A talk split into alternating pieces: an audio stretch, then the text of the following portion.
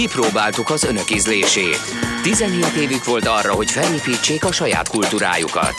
Így születtek a valóságsók, a szappanoperák, a Bundesliga frizura, a pankráció, a Romeo és Julia musical, a gyermekszépségversenyek, Michael Flatley, világslágerek Pánsipra és Okarinára, a hitvány ejtőernyős Elvis imitátorok, a makkos cipő és Richard Klederman.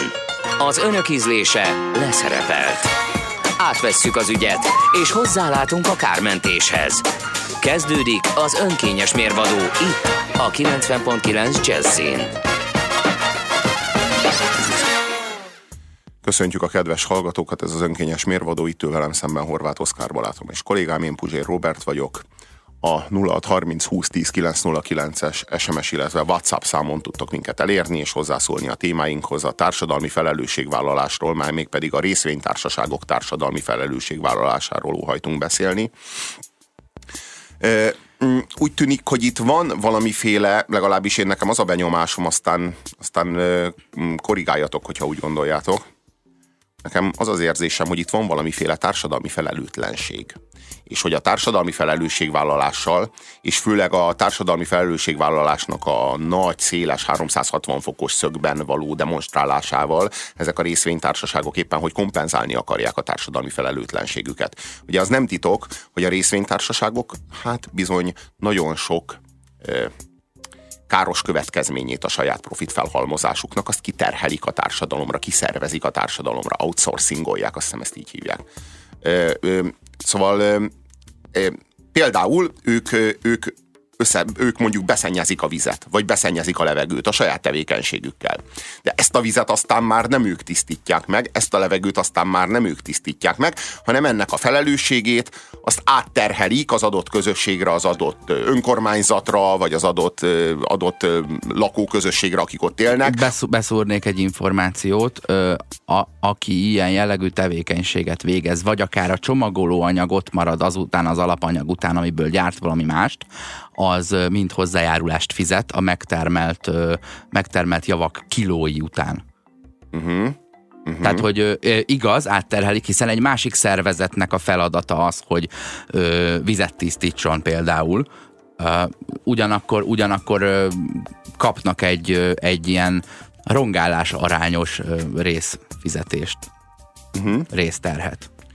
A... De világos, amiről beszélünk, tehát egy gyártóüzemnek különösen, de akár egy kereskedelmi, kereskedelmi központnak is, komoly mennyiségű szemét, hulladék, légszennyezettségi hát hozzáadott értéke van a, a, a környezethez, és egyébként a társadalomhoz is, tehát ahová épül az, hogy fog kinézni, milyen autók fognak keresztül menni, milyen zajjal jár, ki lakott ott előtte, kinek kellett kisajátítani a földjét, stb. És ez, ez nyilván ez egy, ez egy lábnyom, nem csak ökológiai, hanem mondjuk társadalmi Igen, is. És, és ezt, ezt a másik oldalon nyilván vannak pozitív hozadékai, ezek mondjuk a, a munkahelyek, ami, ami akár több ezer munkahelyet is jelenthet, vagy, vagy például az iparűzési adó, ami ugye egy helyi adó, amit helyben fizet egy ilyen vállalkozás. Persze elsőként lehet, hogy ezt engedik el csak azért, hogy oda jöjjön, de mondjuk épít egy óvodát.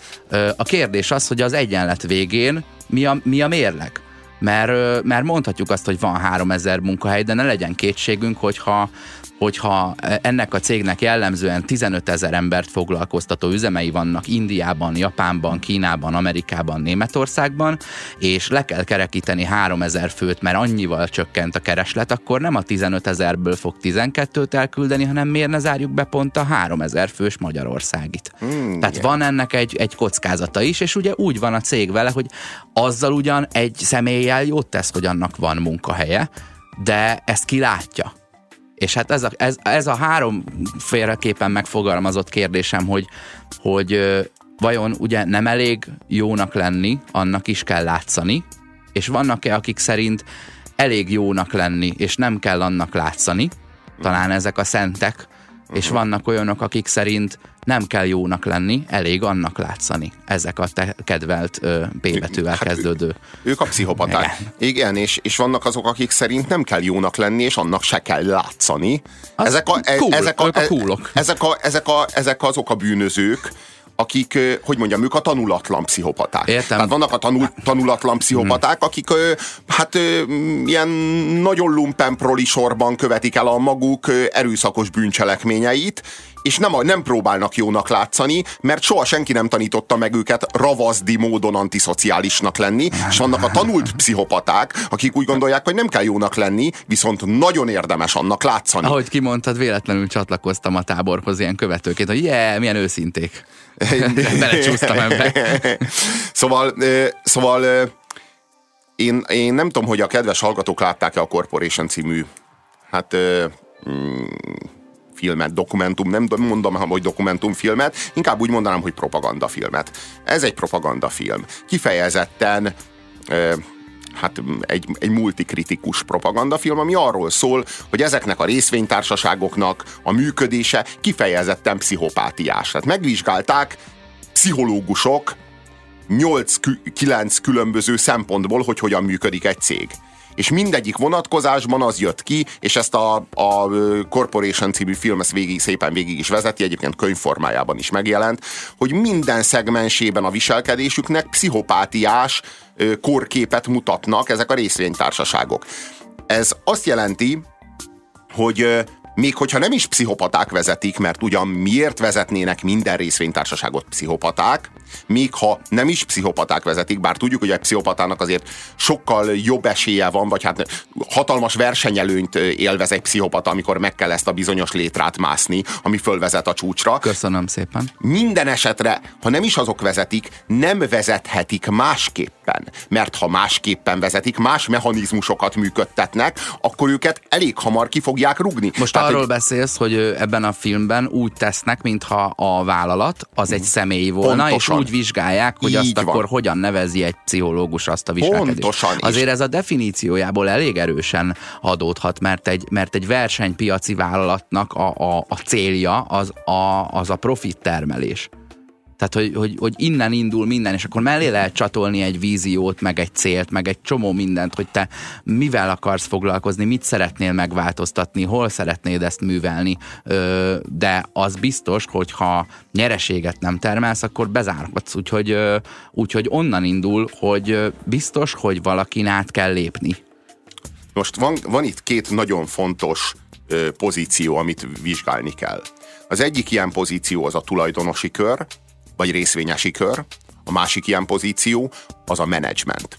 Na most a menedzsment és a, a, a részvényesi kör bármelyik megpróbálná megváltani a vállalatot ebből a pszichopátiás működésből, annak a következménye az vagy a vállalat bukása lenne, vagy pedig az ő személyes bukása. Tehát mondjuk a menedzsment egy nap úgy dönt, hogy nem a pszichopátiás modellt viszi, és meg fogja váltani a pszichopátiás működésből ezt a céget. Ez szinte azonnali profit elmaradást fog eredményezni, aminek az lesz a következménye, hogy a részvényesek közgyűlése az el fogja bocsájtani a jelen, jelenlegi menedzsmentet, és egy új menedzsmentet fog hát, felvenni, mert ők nem a, ők nem a pszichológiai korképét figyelik a, a, a, a, a szervezetük működésének, ők kizárólag azt nézik, hogy mennyi profitot termelt Mi az utóbbi számokkal, hogy fennmarad-e az, amit eddig emberek összehordtak, hogy nem esküszöm meg arra, hogy Steve Jobs is ezen a, ezen a vágóhídon végezte, amikor a saját cégéből kiebrudalták. Szerintem egyébként én nem gondolom. De biztos, hogy veszélyesen viselkedett a számok tükrében. De én nem gondolom egyébként, hogy a, hogy a, hogy a cég mint entitás iránti becsvágyjal állnak hozzá ezek a részvényesek. Ezek a részvényesek, ezek egyszerűen szeretnék a,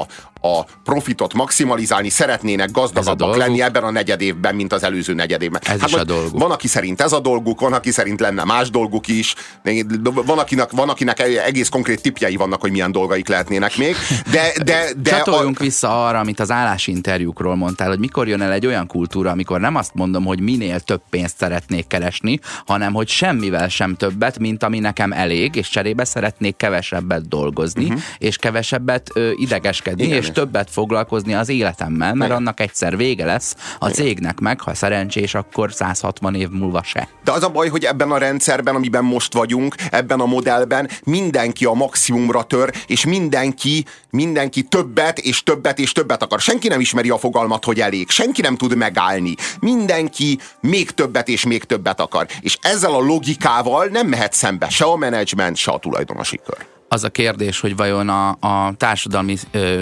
felelősségvállalás programokban, ami egy kommunikációs program, ami azt próbálja mutatni, hogy ez a vállalat miközben létezik, és akár kárt is okoz, azért részt vesz a, a jobbításban a cégen kívül is. Ez mennyire igaz, mi lehet a mérleg, mi a véleményetek 0630 20 10 909, innen folytatjuk. Cégek társadalmi felelősségvállalásáról beszélünk, arról, hogy mennyi képmutatás és mennyi kompenzálás vegyül ebbe a magatartásba. Hát, hogy arról beszélünk, hogy ezzel a társadalmi felelősségvállalással ezeket a részvénytársaságokat nem bízta meg senki. Senki nem választotta őket. Senki nem, ők nem minket képviselnek nem a mi, nem a, nem, nem a mi képviselőink. A mi képviselőink azok a politikusok. Ez egy szörnyű helyzet, de már így van. Nem a, nem a, nem a cégvezetők a képviselőink, de ők megpróbálják eljátszani ezt a szerepet. El akarják játszani azt a szerepet, hogy ők ők most minket boldogítani fognak, mert ők most kimennek és testületileg elültetnek négy vagy nyolc fát és akkor ezzel ők valamit tettek a társadalomért. De vajon miért érzik azt, hogy tenniük kell a társadalomért? Talán azért, mert, mert egy csomó káros következményt ránk terheltek, és nem csak ö, környezeti károkat, hanem, ö, hanem társadalmi, meg szociális károkat. Tehát az, amit a cégek a természettel csinálnak, az csak egy dolog.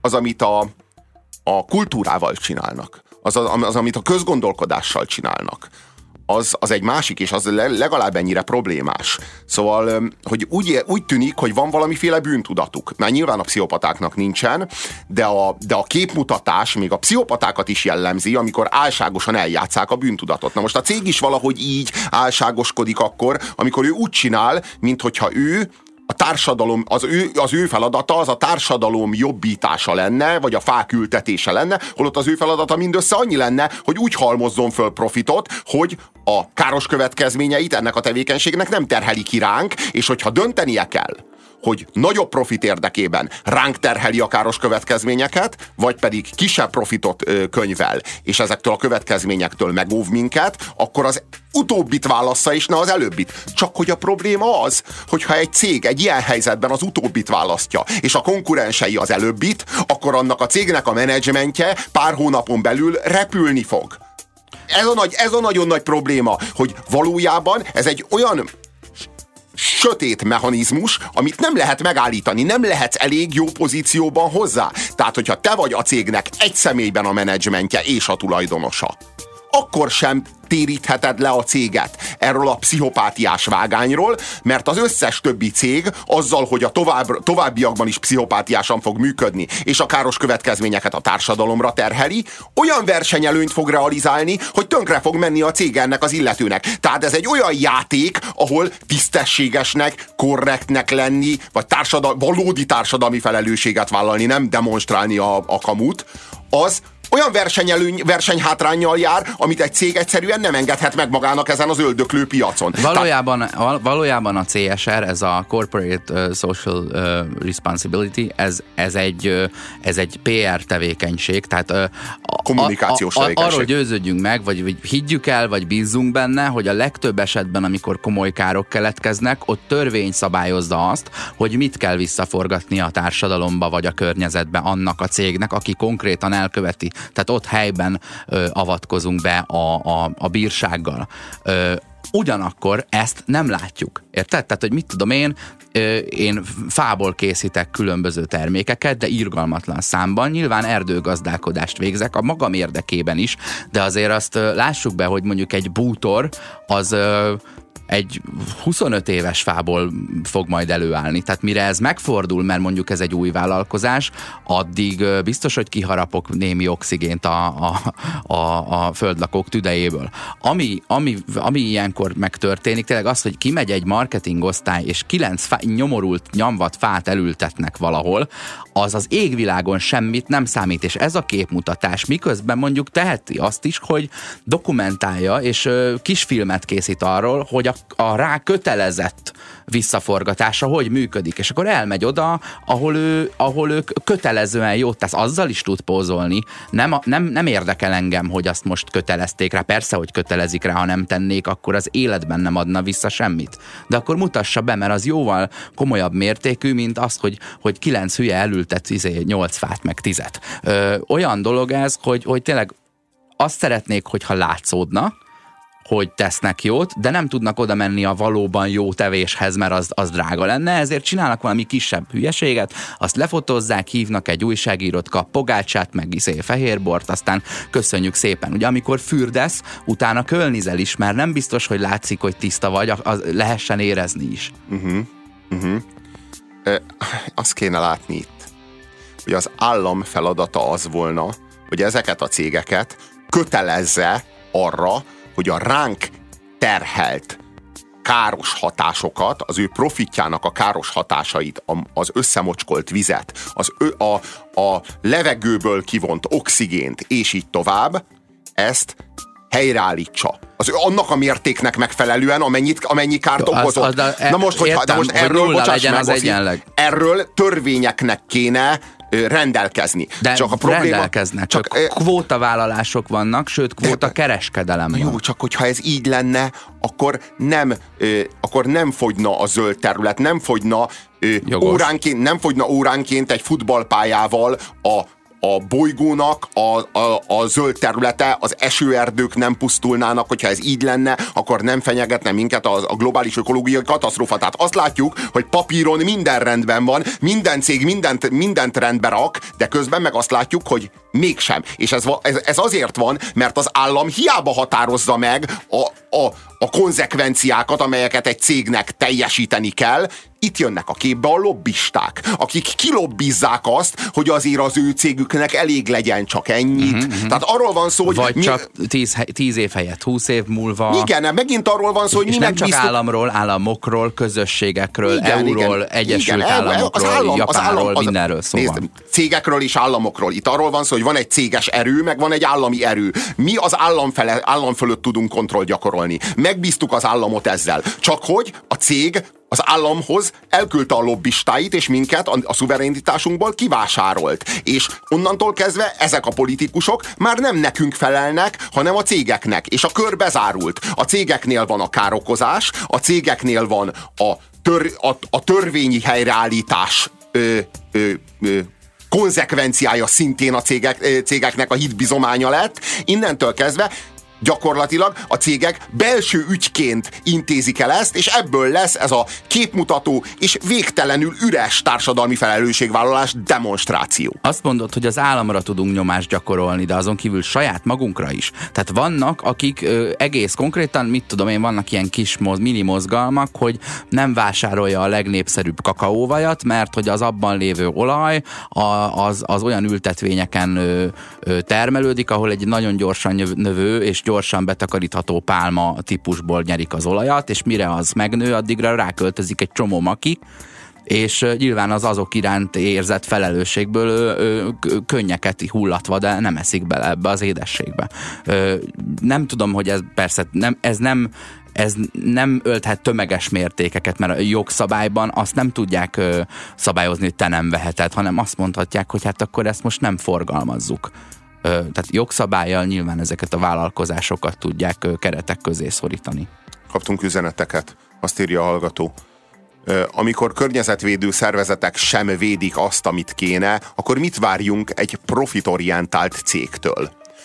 Nem, nem a cégtől. Tehát a cégtől nem várhatunk el semmit. Ezt kell megérteni. Egy cég az pszichopátiásan működik, az egy olyan gép, ami úgy lett megkonstruálva, hogy felelőtt, társadalmilag felelőtlen legyen. Mert ő nem a társadalomnak felel, ő a részvényeseinek felel, és csak profittal felel. Semmi mással. Tehát, hogy ezt kell érteni, a, a céget nem fogjuk tudni megváltani. A nekünk az a feladatunk, és annak betartatásától na, arról van szó, hogy mi nekünk az a feladatunk, hogy az államra nyomást gyakoroljunk, hogy az tartassa be a céggel a normáinkat. Ennyi. És ha ezt az állam nem végzi el, akkor valami baj történt, akkor valaki minket kivásárolt a nyomásgyakorlásunkból. És úgy tűnik, hogy ez történt. Ö, sokszor az történik, hogy ugye amikor az, az volna az opció, hogy ültetünk kilenc fát, akkor úgy önkritikát gyakorol a cég, és inkább befizet valamilyen programra, tehát támogat egy meglévő szervezetet, aminek esetleg meggyőződött a, a hiteléről, vagy másik esetben ő maga alapította, és szedi ki belőle a pénzt a túloldalon, ugye mind a kettő előfordul. Én azt kérném, hogy a 0630 2010 909-en azért egy-két igen jó példát említsetek már meg. Tehát, hogy bizonyára számta, számos jó példa akad arra, amikor, amikor a társadalmi felelősségvállalás megfelelő méretet öltött, és a jó irányba is lett fordítva. Ha valaki egyénileg próbál segíteni, társadalmi felelősségvállalás címén az alulról semmi a céges keretek között, az felülről semmi, Szép. írja a hallgató. A különbség csak annyi, hogy ha valaki felülről próbál segíteni, az látszat kielégülést hoz az egójának. Talán csak annyi a különbség, hogy ha valaki felülről próbál segíteni, annak nagyobb lehet a felelőssége, mint aki alulról. Most aki alulról próbál segíteni, az legfeljebb egy tüdőnyi levegőt éget el, aki felülről, az sokszor, az sokszor komplet üzemeket működtet erre a célra. Azt írja a hallgató, van olyan óriás cég, amelyik nem RT, hanem alapítvány, ilyen a Bosch. Uh-huh. Ez érdekes információ. A felelősség a vásárlóké, a kormányoké és az alkalmazottaké, írja a hallgató. Tehát kizárólag a cégeké nem. Értem, köszönjük. Én hamarosan kilépek a jelenlegi munkahelyemről, mert egy olyan terméket fognak piacra dobni, ami nem enged bizonyos weboldalakat megtekinteni, amennyiben a böngésződ blokkolja a hirdetéseket. Ez írja Dávid Londonból, hát elég korrekt, hogyha te ilyen, ilyen okból mondasz fel a munkahelyeden. Én azt gondolom, hogy ilyen társadalmi felelősség nyomán szinte senki nem mondja fel a munkahelyét. Hogyha ez Dávid megteszi Londonban, akkor ez egy kis lépés Dávidnak, de egy hatalmas a nyugati civilizáció számára.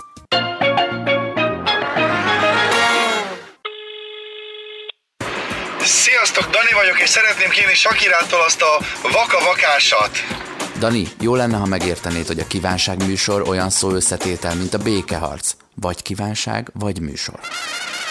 Ez az önkényes mérvadó a 90.9 Jazzin. Dévényi Tibi bácsi ma nem rendel. Kaptunk üzeneteket, azt írja a hallgató. A társadalmi felelősségvállalás demózásának reklámértéke is van. Én például ezért tartom... Főleg. Én például ezért tartom baromi cinikusnak az agyonistenített Benetton kampányokat. Másik hallgató azt írja, hogy az a gond a mai gazdasági rendszerrel, hogy egyre jobban centralizálódik, és egyre hatalmasabbak lesznek, már mint a cégek. Az ö, a legvégén ö, már csak egy-két nagy cég lesz, ami egy abszolút monopól helyzetet eredményez. Tehát ezért lenne fontos, hogy az államok ezeket a legnagyobb cégeket, amelyek már monopól helyzetbe kerülnek, egyszerűen felosszák. De hát ezért, de könyörgöm, ezért vannak a versenyhivatalok, és ezért akadályoznak meg bizonyos fúziókat. Tehát amikor ö, megvan a, a Douglas film a, a a... cápák. Nem, nem, nem, a Demi moore amikor egy irodában vannak. Eh, Disclosure ez a címe. Mi a? zaklatás. Zaklatás. Ugye abban is egy, egy cég összeolvasztásra készülnek. Igen. És az ilyen, ilyen eseteket rendesen megvizsgálják. Hát én azt gondolom, hogy Európában de, egyébként de, de, jobban. De, de, de, de, neked, de benned akkora a rendszer iránti bizalom. És én meg azt látom, nem, hogy... Most nem a bizalomról van szó, hanem azt mondod, hogy kéne, kéne, és hogy erre az meg kivatalok vannak. Na jó, akkor én megmondok egy példát, jó? Akkor én megmondok egy példát. Amerikában legfelsőbb bírósági döntés mm-hmm. volt arról, hogy a Microsoftot föl kell osztani. És nem történt meg. Miért? Mert a Microsoft kiegyezett az akkori Bush adminisztrációval, mm-hmm. beszállította Bush adminisztrációnak végtelen mennyiségű technológiát, és és nem történt meg, és a mai napig nem, nem darabolták fel a hát Microsoftot. Megint visszakanyarodtunk a lobbyhoz, amiről igen, a múlt no, hát meg ugyan, ugyan, ugyan, igen, ugyanitt tartunk. azt írja, Jó, a hallga... megfelelő erők kialakultak, érted? Tehát az intézmények megvannak, felálltak a saktáblán, ö, már, már csak, csak csalni nem kéne. Már csak a, már csak, már ne csak egy a, hülye gyerek tologassa. Már csak az ellenőrzésünket kéne ezek iránt, az intézmények iránt megerősítenünk, mm-hmm. mert valahogy elvesztettük útközben. Egyik hallgatónk írta jó CSR példának a Bubi, a, ugye a közösségi kerékpár kölcsönzés én nem akarok, nem tudok vitatkozni, hmm. szerintem vagány, bele is tudnék kötni, meg nem is, de, de egyébként egy olyan cég támogatja, aminek kifejezetten a járművekkel, gép hajtott járművekkel való közlekedéshez van köze, úgyhogy még releváns is az, az ott megjelenésük. Ö, TTIP tárgyalások folynak. Hol van itt versenyhivatal, kérdezi a hallgató. A vörös iszap miatt máig nem lett megnevezve egyetlen felelős sem, írja a másik hallgató. Ott van a versenyhivatal, hogy például tavaly beszélgettünk egy olyan biztosításról, amit a temetésedre köthetsz, és ö, nagyon komolyan megvezettek idős embereket, és ezt a céget, amiről tavaly beszéltünk, ezt nagyon szépen megbírságolta ez a versenyhivatal, ami időnként elvégzi a feladatát, és az időnként alatt én úgy gondolom, hogy többségében. Hm. Beszéljünk a japánokról. Ezekről a hallatlanul furcsa, végtelenül idegen, számunkra legalábbis végtelenül idegen népekről. Egyrészt ott van a pornójuk, ami végtelenül beteges, és miközben végtelenül beteges, végtelenül képmutató. Tehát olyan pornót képzelj el, olyan dolgokat csinálnak benne férfiak és nők, és ha csak férfiak és, és, és, ha csak férfiak és nők lennének, de egyéb manga szörnyek, amit Európában senkinek eszébe nem jutna csinálni, de ők az elsődleges nemi szerveket, azokat kiblőrözik. Kikockázzák. Hát igen, igen, igen. Nem lehet, hogy olyan ilyen... van nekik? Mint ahogy a Yeti lehet, hogy homályos, és nem a fényképez, nem a mm. fényképész a béna. Mm-hmm. Tehát, hogy arról van szó, hogy sokkal betegesebb dolgokat megcsinálnak, mint a világon bárhol, ahol nem egy ilyen kis szigeten szaporodott ilyen mennyiségű ember.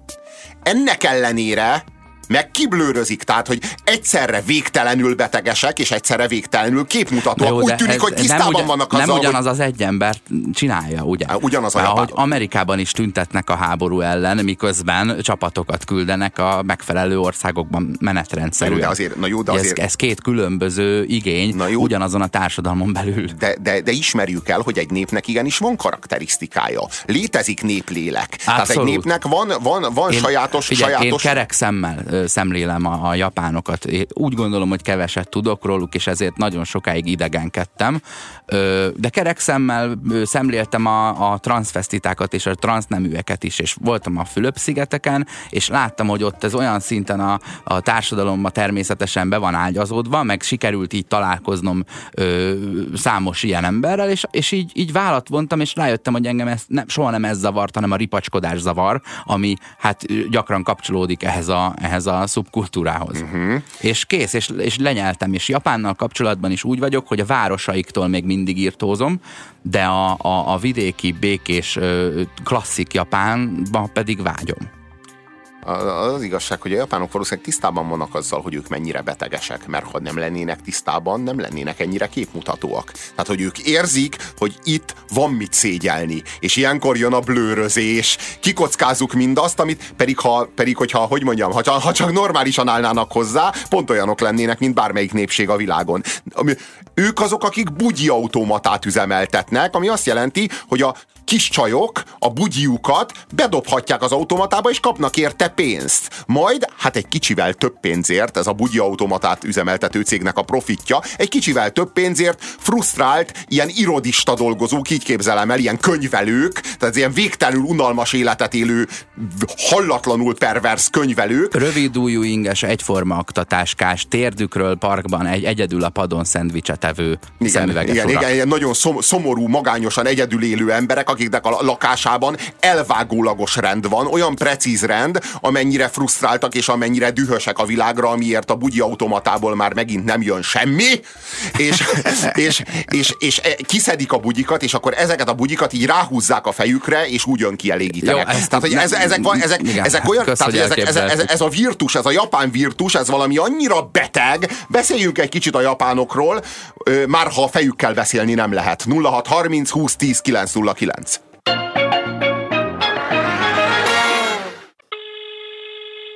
Hello, Reni vagyok. Én nagyon szeretem a műsort, de szóval túl sok a duma. A több zene jót tenne. Örömmel hallgatom meg a rádió műsorodat, Reni.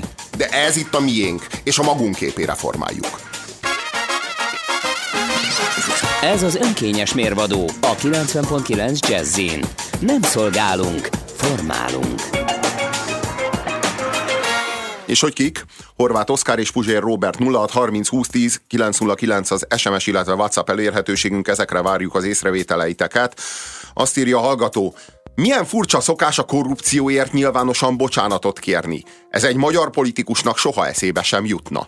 Ne de vajon miért nem? Hát azért, mert aki bocsánatot kér bármiért, az elismeri annak a tényét, amiért bocsánatot kér. Nem ismerik el a korrupciót soha. A magyar politikának van egy ökölszabálya, és ez pedig az, hogy gyengeséget mutatni tilos. Aki gyengeséget mutat, azt elsöprik, azt letörlik. És ez valahol én úgy gondolom egy nagyon nagy fokú kultúra hiányosságról árulkodik. Azt írja nekünk Varga Máté a Facebookon, hogy ugye elkezdtünk Japánról beszélgetni, és ugye a, a negyedénél tartunk, hogy szomorú, hogy nektek a japánokról egyből a bugyi automata és a pornó jut eszetekbe. A hozzátok hasonlók képzik a sutyó buták számára a sztereotípiákat. Japánról nekem Kuroszava, a szamurájok, az idősek tisztelete, a Toyota és a kiváló menedzsment eszközök jutnak eszembe, meg a hasonlóak, nem pedig a pornó. Kicsit okosabban kéne kéne bánnotok a kritikával. Nos, mi elvégeztük a feladatot, maradj a műsor mellett, és akkor a blokk végén talán megnyugszol, de ö, mindenképpen inkább azt mondanám, hogy ha Japánról bármi eszedbe kell jusson, inkább minden, mint a fele. Tehát a rosszal kezdjük,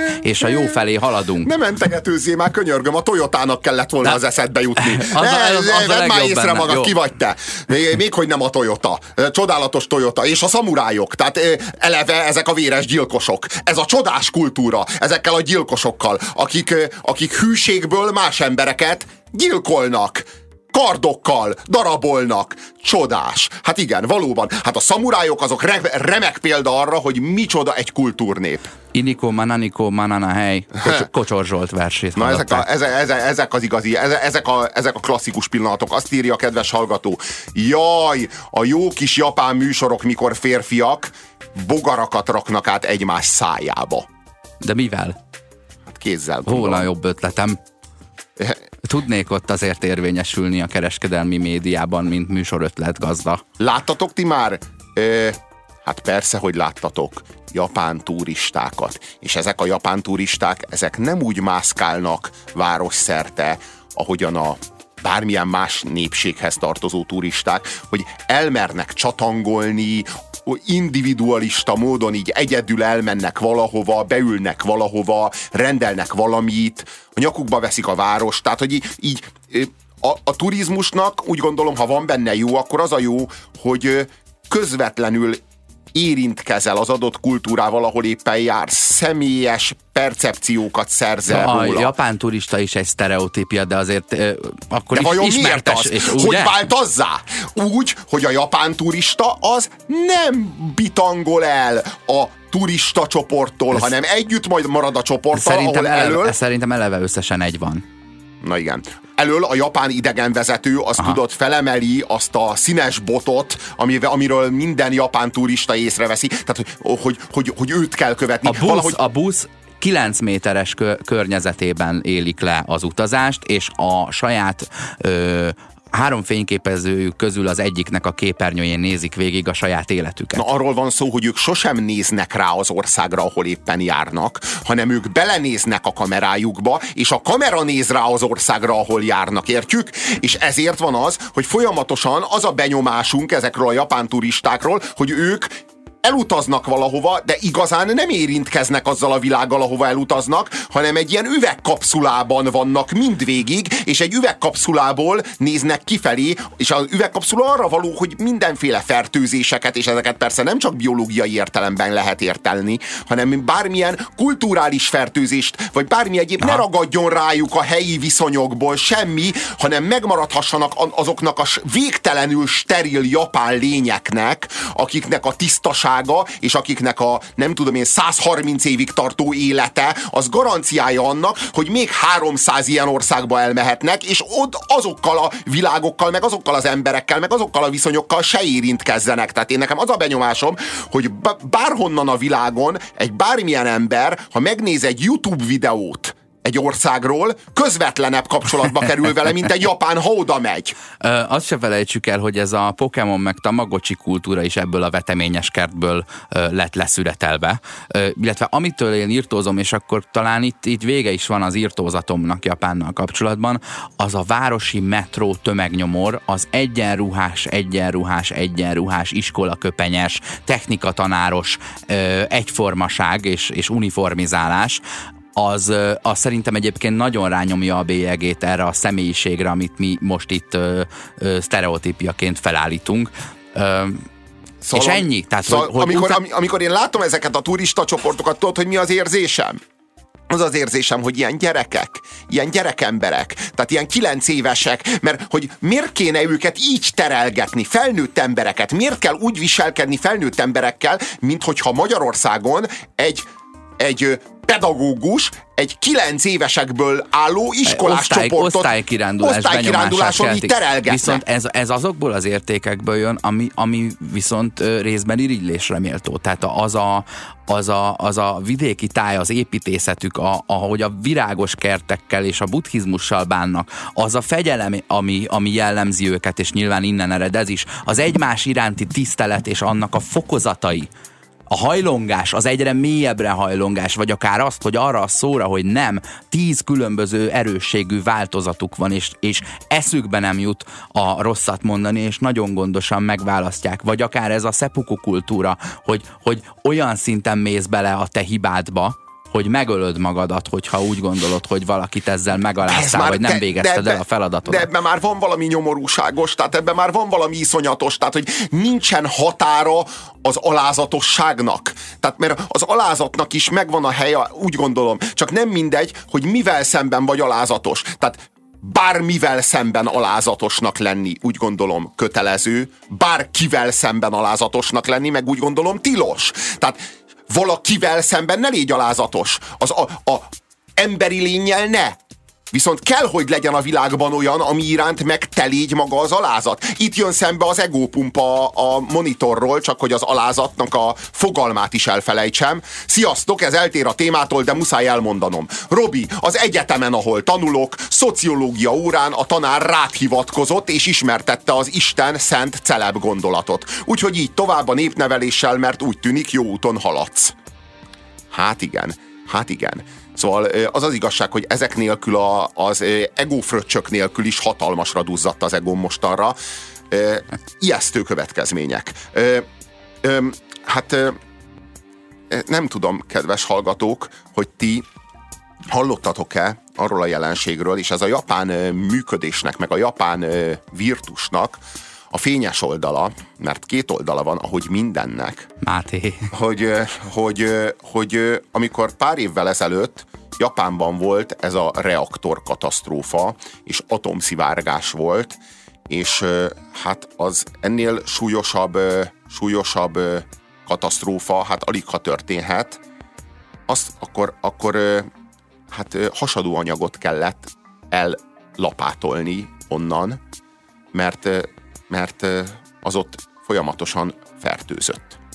És hát ebben a helyzetben bizonyos embereknek hát atomsugárzás, atomfertőzést hát kell kapnia ahhoz, hogy eltakarítsa azt a sugárzó anyagot. Na most ezeket az emberek, ezeknek az embereknek, ezeket felöltöztetik ilyen védőruhába, adnak a kezükbe egy lapátot, ők oda mennek, egy lapátvágást végeznek, azt a lapátot elviszik B, B helyre, utána viszik őket, már szedik le róla, róluk a, a, a védőöltözetet, már rakják be őket a zuhanyba, és minden ember csak egy lapátvágást végez. De még így is jó esély van rá, hogy öt év múlva az ő élete véget ér, mert így is olyan mértékű atomsugárzást kap, pusztán ettől az egy lapátvágástól, és ebben a helyzetben Japánban nyugdíjasok jelentkeztek, hogy ők szeretnék a lapátvágást elvégezni. Ők szeretnének egy lapátnyi hasadó anyagot elvinni és, és biztonságba helyezni, ugyanis ők már idősek.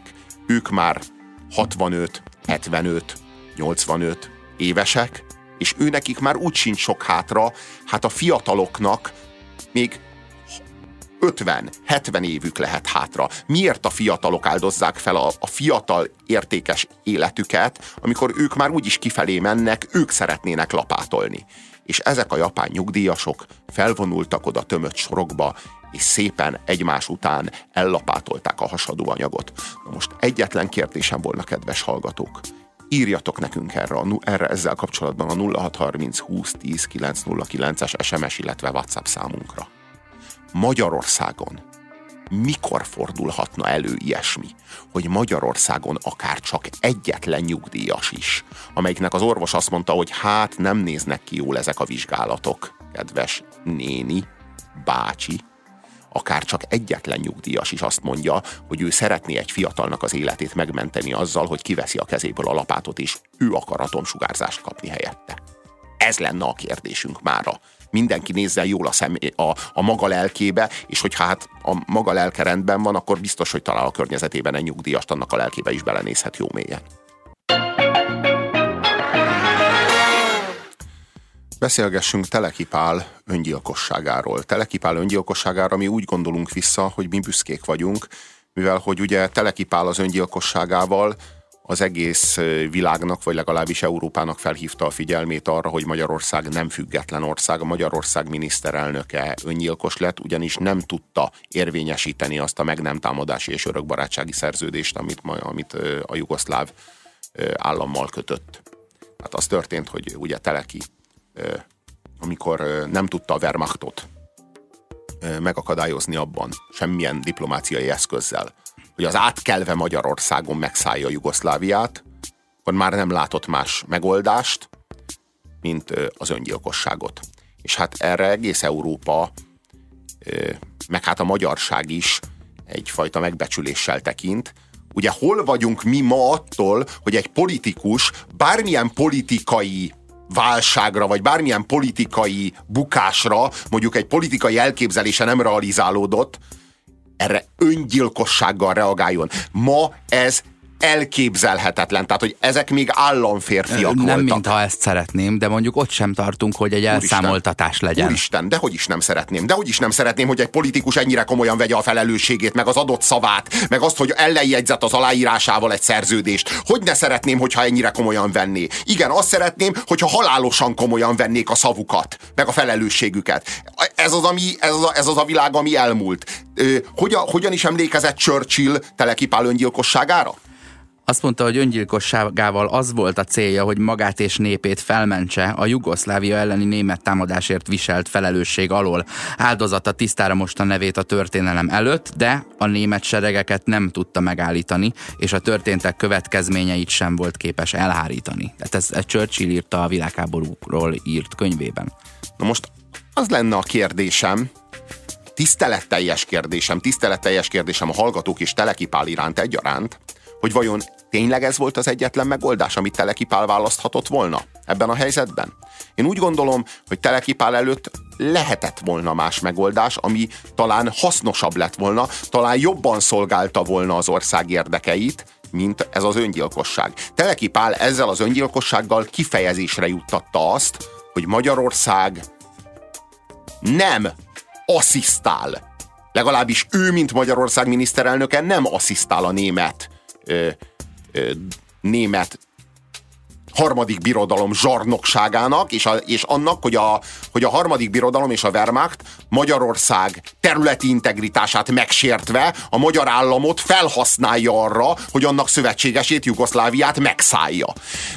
Én úgy gondolom, hogy Telekipálnak meg lett volna a lehetősége arra, ahogyan megvolt például Dögolnak, vagy például Lengyelországban, lengyel miniszterelnöknek éppen úgy, hogy Londonba menjen, mondjuk a kormányából, vagy a magyar politikai elitből rábeszéljen néhány embert, és Londonba menjen velük, és megalakítsa Londonban az emigráns magyar kormányt. És ezzel éppen úgy kifejezésre juttatta volna, hogy Magyarország nem asszisztál és nem vesz részt abban, ami jelenleg zajlik, vagy legalábbis kifejezésre juttatta volna, hogy nem csak Gömbös Gyula Magyarországa létezik, De hanem ez, létezik ez egy nem... másik Magyarország, amelyik nem asszisztál mindenhez. Ez nem egy kicsit olyan, mint egy CSR program, hogy ugye kimész az országba, leugrasz a hajóról, és a vízből üvöltözött, hogy balra megy a hajó, de hát közben jobbra megy, mert már nem te irányítod. Világos. Hát ez már inkább kommunikációs akció innentől kezdve. De ezzel azt is kifejezi. De tele, a kommunikációnak ezzel... is hatalma van, és kifejez valamit. Hát igen, egy, kommunikációs. Egy, egy, egy új ellenzék formálódhat biztonságban mondjuk egy ilyen emigráns kormány körül. Igen, és kifejezi azt, és kifejezi azt például Charles de Gaulle, hogy nem csak Visi Franciaország létezik, hanem ott Londonban létezik egy másik Franciaország, egy független Franciaország, mhm. amelyik nem paktál a nácikkal. És aztán, amikor később a szövetségesek megszállták, vagy hát mondjuk úgy, hogy felszabadították Franciaországot, akkor de Gaulle kapott egy saját hadosztályt a szövetségesektől, és franciákkal, francia csapatok élén vonult be Párizsba, de Gaulle maga szabadította föl Párizst.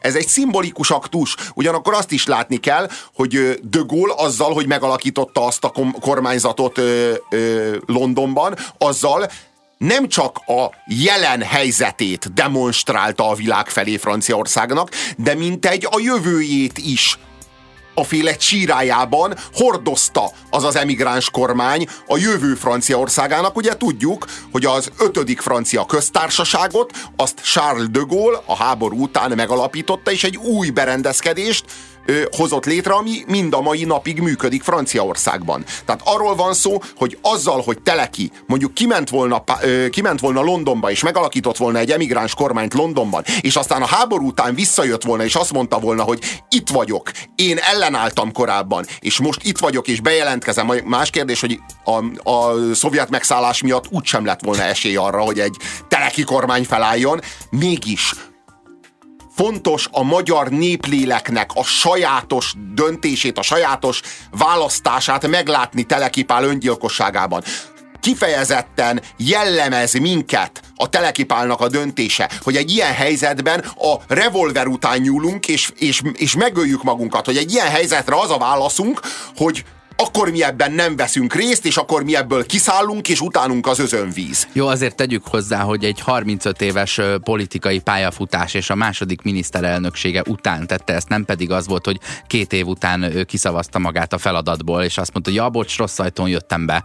Tehát nem erről van szó. Azért ennek az, az életének a befejezésének komoly kommunikációs értéke és, és erkölcsi értéke van. Így is értem az alternatívát, de úgy, ahogy a japán nyugdíjasok önként a saját életük hát hamarabb befejezése mellett döntöttek, és annak is értéke és ereje csak van. Igen, igen, csak igen, csak, ö, csak tudod, azt gondolom, hogy az egy olyan döntés, aminél akkor és ott nincs jobb döntés. Ez meg egy olyan döntés, aminél én úgy gondolom, hogy lett volna jobb döntés. És ami a legérdekesebb, hogy miért nincs erről Magyarországon diskurzus. Tehát, hogy én nekem ez a, ez a gondolat, amit most itt ismertettem, ez nekem egy pár hónappal ezelőtt jutott így az eszembe. Hogy-hogy én történész vagyok, elvégeztem egy történelem szakot. Hogy-hogy Magyarországon erről nincs diskurzus. Senki föl sem veti, hogy telekipálnak lehetett volna más lehetősége. És hogy meg annyian vagyunk mi magyarok, akiknek lehetne más lehetőségünk, mint önmagunk megölése. És hogy az öngyilkosság nem feltétlenül önfeláldozás. Van olyan öngyilkosság, ami önfeláldozás. De talán ebben a helyzetben lehetett volna más döntés. Én úgy gondolom, hogy Telekipál öngyilkossága egy felelősségteljes döntés volt. Főleg mai szemmel nézve. De úgy gondolom, hogy bizonyos értelemben egy felelősség áthárítás is volt. Én úgy gondolom, hogy lett volna felelősebb döntés ennél, és merjünk szembenézni azzal, hogy Telekipál ebben a helyzetben egy sajátosan magyar döntés, egy sajátosan magyar választást tett, és vegyük észre ebben a saját végzetünket, és merjünk változtatni ezen, még ha még oly tisztelettel is fordulunk Telekipál és az ő emléke felé.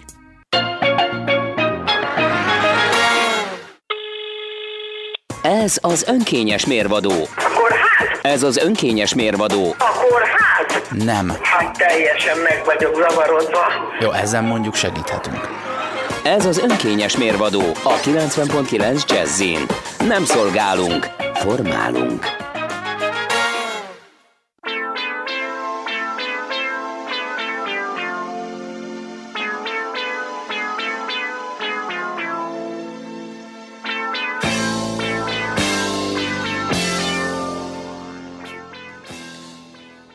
Eljö, eljött értetek a rossz ízlés fél órája, kedves hallgatók.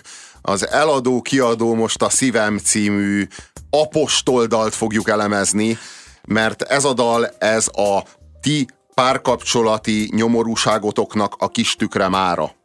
Hogy jövünk mi az, hogy azt mondjuk, hogy ez rossz ízlés, Robi? Majd, majd pont mi mondjuk meg? Majd pont én. Én is szeretném. Légy szíves. Itt az alkalom, mert eladó kiadó most a szívünk.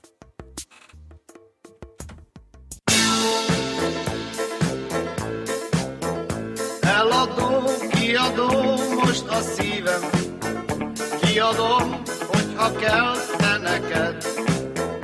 Eladó, kiadó most a szívem, és hozzá kaphatsz egy életet.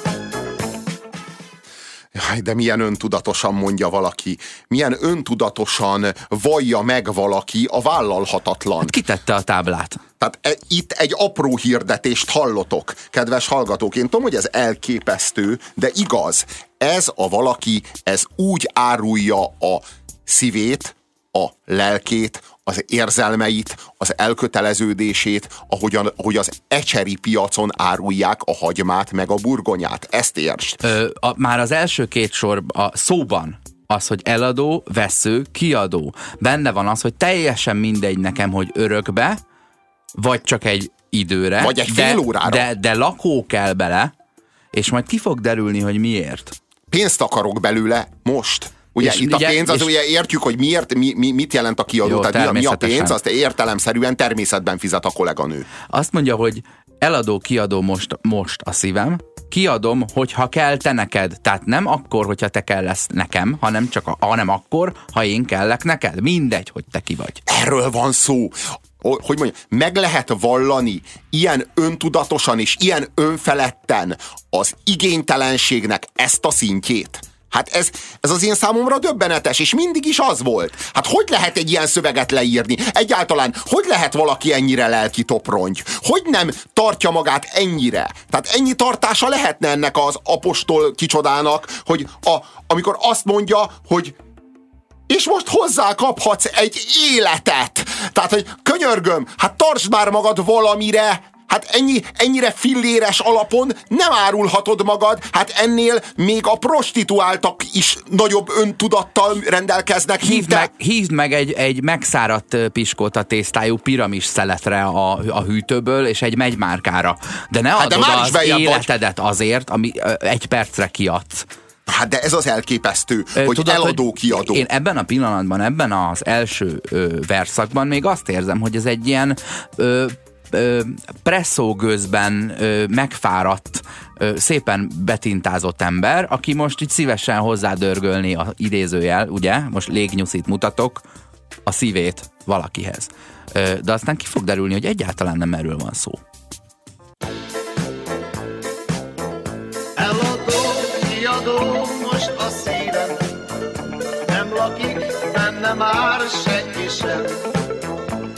Tessék, mit átadom olcsón neked, most egy jó szóért megveheted.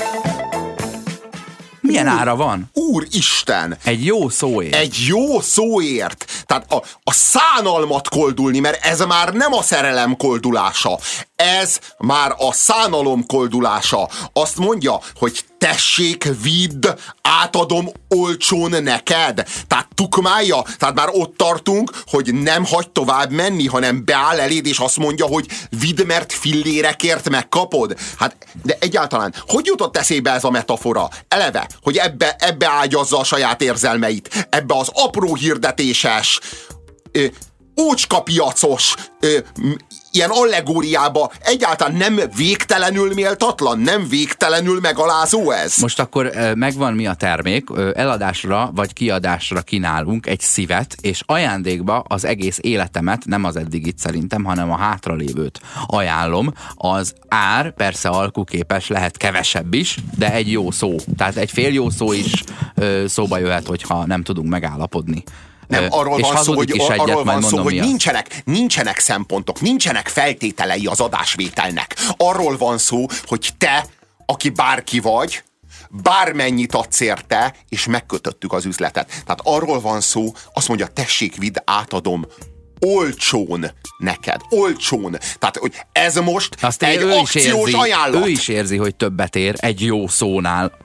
Hát de, de, de, Az könyörgöm, élete. de könyörgöm, mennyire tartja ez magát? Mennyire tartja? Egyáltalán hogy, hogy, hogy, gyalázhatja le magát ennyire valaki? Most itt azt állítja, hogy az életét adja, azaz, ha most valaki idejön hozzám, aki ebben a faluban eddig, ö, mit tudom én, szem, szemlát, szem, szemről ismerem, látásból ismerem, de nem nagyon volt eddig kontaktusunk, de ha a mai borgőzös estén a cigifüstöt ö, átninjázza valahogy, és idejön, és csak annyit mond nekem, hogy, hogy ö, Robikám, mi a helyzet veled, akkor én hajlandó vagyok őt hazavinni, reggel-reggelit csinálok neki, és holnaptól a fizetésem egy részéből ő vásárolhat, és ki se kell költöznie a lakásból, üvöltözhet velem, megalázhat mások előtt, elmondhatja, hogy mikor érjek haza, meg fogja mondani, hogy hová nem hajlandó menni nyaralni, hogy hol vegyem le a cipőmet, hogy hajtsam le a WC deszkát, hogy nem orzsáljak, hogy fogyjak le, hogy vigyázzak magamra, hogy ne üvöltsek, hogy fésüljem meg magam, a nyálával meg megfésüli a, a fejbubomon az elálló kis lolkabolka izét, érted? A kis fűszálat. Tehát ez, ezt adom csak azért, hogy annyit mondtál, hogy Robikám, milyen jól nézel ki, vagy hogy váltsak neked százasokat a játékgépbe. Tehát, hogy ezért a jó szóért ezt eladom. És hazudik egy rohadt nagyot, mert azt mondja, hogy eladó, kiadó most a szívem, nem lakik benne már senki sem. Ki fog derülni később, hogy dehogy is nem lakik abban senki. Hát pont ez a, pont ez a legnagyobb, leg, legnagyobb árulás.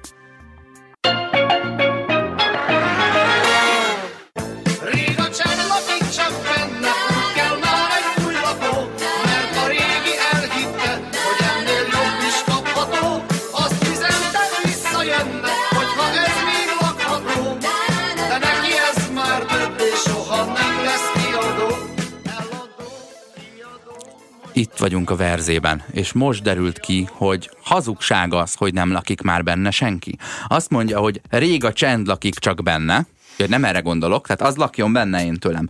Úgy kell már egy új lakó mert a régi elhitte, hogy ennél jobb is kapható. Hát csak szóba került az előző bérlő vagy tulajdonos, ugye, eladó vagy kiadó, azt nem tudjuk, hogy melyik rádiógombot pipáltuk be az ingatlan.com-on, hogy, hogy emlékszünk még azért erre az előző lakóra. Hát akkor bizony ő lakik ott. Hát nem kell tűnik. fizikailag ott lenni. Hát úgy az ingatlanban. Igen, igen, de hogy a, a párkapcsolati sérültségeddel csajozni, annál nagyobb nyomorúság aztán tényleg nincs. Tehát itt arról beszélünk, hogy itt ez az apostol kicsoda, ez nem várja meg azt, hogy ő kigyógyuljon az előző lakónak. Úristen, bele ne sétáljunk már ebbe a borzalmas metaforába. Az előző csajának a a sérelméből, amit ő elszenvedett abban a kapcsolatában, hanem ő szeretne már is itt és most gyógyulni. Tehát ő meg szeretné spórolni azt az időt, ami alatt feldolgozza az előző szakítást, és itt és most ő ki akarja magát gyógyítani valakivel. Tehát jöjjön ember... valaki, bárki, aki, in, aki megszán engem ebben a nyomoromban, és és egy jó szóval kifizeti az életemet. Tehát, hogy én az egész nyomorult életemet, aminek a súlyát én magam nem bírom el, nem én, érted, hanem ez az apostol kicsoda, nem bírom el, kérlek, vedd át tőlem egy jó szóval. Tehát, hogy egy jó szót kell szólnod. Tehát, hogy egyáltalán ez a lelki érzelmi topronyság. Ez egy kulturális minta. Tehát, hogy ez ez a dal, ez több százezer otthonban, több százezer ember füle hallatára hangzik el, ezek társadalmi, kulturális mintákat diktálnak. Ö, rengeteg, ö, rengetegen kötik ki, hogy ők nem hajlandóak olyannal új kapcsolatot kezdeni, aki még az előzőn nincs túl, ugye? Vagy, ö, ha megfordítom, ez sokszor, ö, sokszor ö, érv szokott lenni arra, hogy most ne menjünk bele, mert most vagyok túl egy fájó szakításon, tudod, hogy még nem, meg, még nem állok kész. Nyilván ezt persze nem azért mondják, mert nem állnak készen, hanem mert nem tetszel nekik, de udvariasak, ugye udvariasságnak nevezzük azt a hazudozást, amikor nem akarod a következő 15 percet a kínnal tölteni, hogy szembesült valaki a véleményeddel, nem muszáj neki elmondani, úgyhogy lehetünk udvariasak. Azt mondja itt, hogy azt üzenne visszajönne, hogyha ez még lakható, de neki ez már többé soha nem lesz kiadó. Megint hazudik. Hazudik, hát róla ábrándozik a régi lakó, az ő, az ő testnedveinek és az illatának a nyomát kellene feltörölni egy bárkivel, hogy újra tiszta legyen a szíve. De azt hazudja, hogy neked már nem kiadó, hát másra sem vágyik jobban, csak hogy újra azzal a régivel legyen, de bárki, bárkit ráterítene, mint az Apefej című filmben a, a gyerekpisire az újságpapírt, az Adam Sandler. Csak ennél nincsen semmi, de semmi fárasztóbb, mint amikor valaki az élet hazugságaival hülyíti a környezetét, amikor teljesen nyilvánvaló, hogyha, hogyha tehát tényleg itt valaki, akit kirúgtak, és, és megaláztak, úgy csinál, mintha ő rúgta volna ki az Ja, előző ja, ja, barátnőjét. Tehát most így, így, megpró- és ezzel Ki vagy megpróbálja... Felmondok! De, de úgy, de igen, Ja. de, de, úgy, de úgy, hogy közben teljesen nyilvánvaló, hogy te vagy a lelki toprongy apuka. Hát neked te vagy az, akinek eladó kiadó a szíve egy jó szóért. Hát nem, e- e- nem te szakítottál, itt veled szakítottak, tehát te ne verd itt, a, ne verd itt magadat az aluljáró kövéhez, hogy te már pedig soha többé nem fogadod vissza az előző csajodat, de hogy is nem, hát ezen ábrándozol folyamatosan, és addig is, amíg nem hív, kéne valaki, aki begyógyítja a sebeidet. Erről van szó, és te őt, azt az, azt az illetőt használni akarod. Használni akarod arra, hogy magadat gyógyítgasd vele. Na most ez az a szöveg, aminek nem lenne szabad. Nem lenne szabad létezni. Tehát arról van szó, hogy ezeket a dolgokat, hogy eladó a szívem egy jó szóért bárkinek olcsón, itt és most, csak vedd el, kérlek, és így tukmálja, hogy nyomort koldul, mert szerelmet még csak nem ismer, ez az az attitűd, ez az a magatartás, aminek nem lenne szabad létezni. De, ha már létezik, létezik, és ez egy valós jelenség. De ha már és, létezik- És tényleg, a, és tényleg az a karakter szólal itt meg, a, aki, aki sok százezer példányban ott ül egy presszó sarkában most is. Hát tehát arról van szó, hogy nem lenne szabad léteznie. Ha viszont már létezik, akkor legalább hazudna valamit. Tehát akkor legalább lenne annyi, de most ezt komolyan mondom, legalább lenne annyi tartás benne, hogy hazudik, hogy valamit hazud, de valami hihetőt lehetőleg. De ha már van ilyen, és még csak nem is hazudik, legalább ne írna róla dalt, csajozzon ezzel, de legalább ne szennyezze ezzel a hazai közkultúrát. Legalább csak a, vagy legalább, ha már nem is a közkultúrát, legalább a lagzikat ne, De ne ha, ha, ha, hazudok valamit, és azt mondom, hogy néz, gyere fölnézd meg a bélyeggyűjteményemet, az már egy Animal Cannibal sláger lenne. Tehát érted, a, abban nem lenne benne ez a, a, a proliparaszt keserűség, ami itt viszont testet ölt teljesen. Igen, igen, csak, igen, csak a nyomoroddal házalni, annál nincsen lejjebb. Tehát az, az, az, a, a, ez, most mit lehet erre mondani? Tehát az az igazság, hogy, hogy legszívesebben megszánnám ezt az apostolos valakit, de a, az undorom az folyton akadályoz ebben. Meg a viszonygásom ettől. Ettől, hogy valakinek nincsen semmi önérzete, de mikrofonja az van, gitárja az van. Tehát lelkileg egy toprongy, de érdekes módon azért a bandáját csak össze tudta rakni, azért csak el tudott menni abba a hakniba, elbírja a gitárt is. Te mindig beleszaladsz abba. Értem, hogy az énekes a saját szájával mondja ezeket, de ez egy szerep. Tehát, hogy a Bodrogi Gyula nem a híres egyfejű, De és a nem szereti Gyula, a pillangókat. A Bodrogi Gyula nem a híres egyfejű, de ő a színes csokornyakkendősök pártjának elnöke. Ez, ha, Na jó, azt ennyi. Ez volt az apostoltól az eladó, kiadó most a szívem. Azt írja a hallgató. A műsorotok nem formál. Akit formálnia kellene, az sosem fogja meghallgatni. Aki pedig hallgatja, mint én, az meg egyetért a műsor elveivel, tehát nem szorul átformálásra.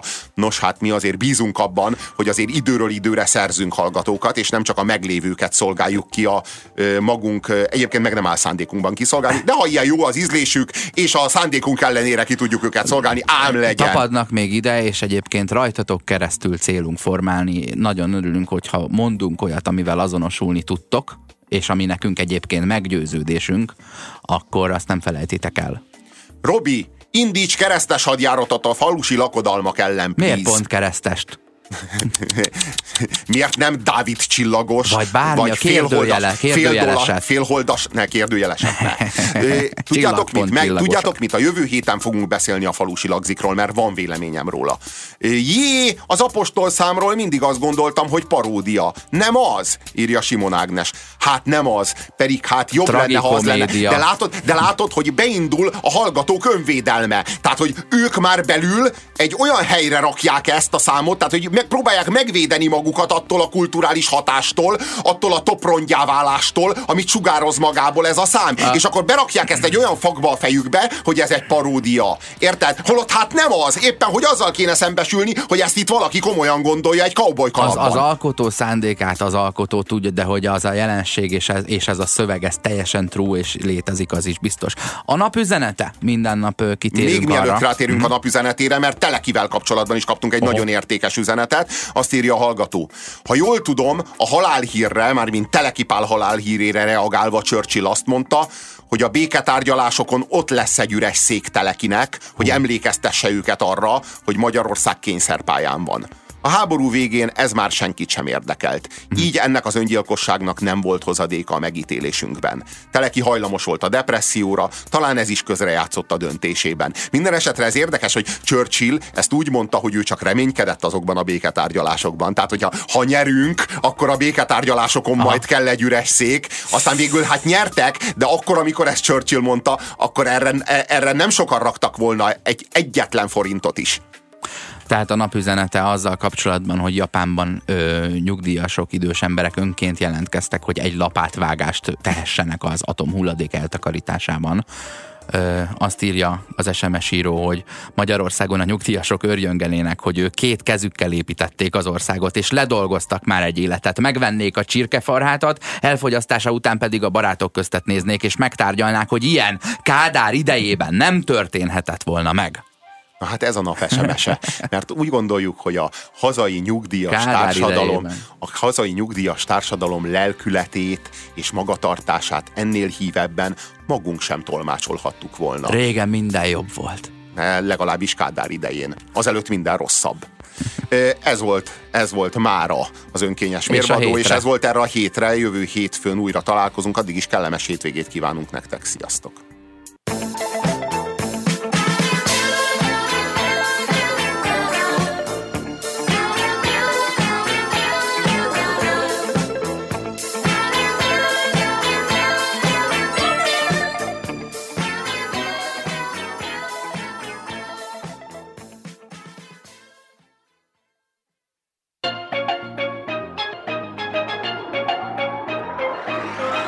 Köszönjük türelmüket!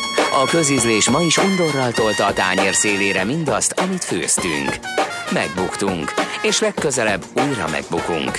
Megmaradt hallgatóinkat, Sándort, Dénest és Annát várjuk vissza minden hétköznap 17 órától itt, a 90.9 Jazzin, az önkényes mérvadóságjában.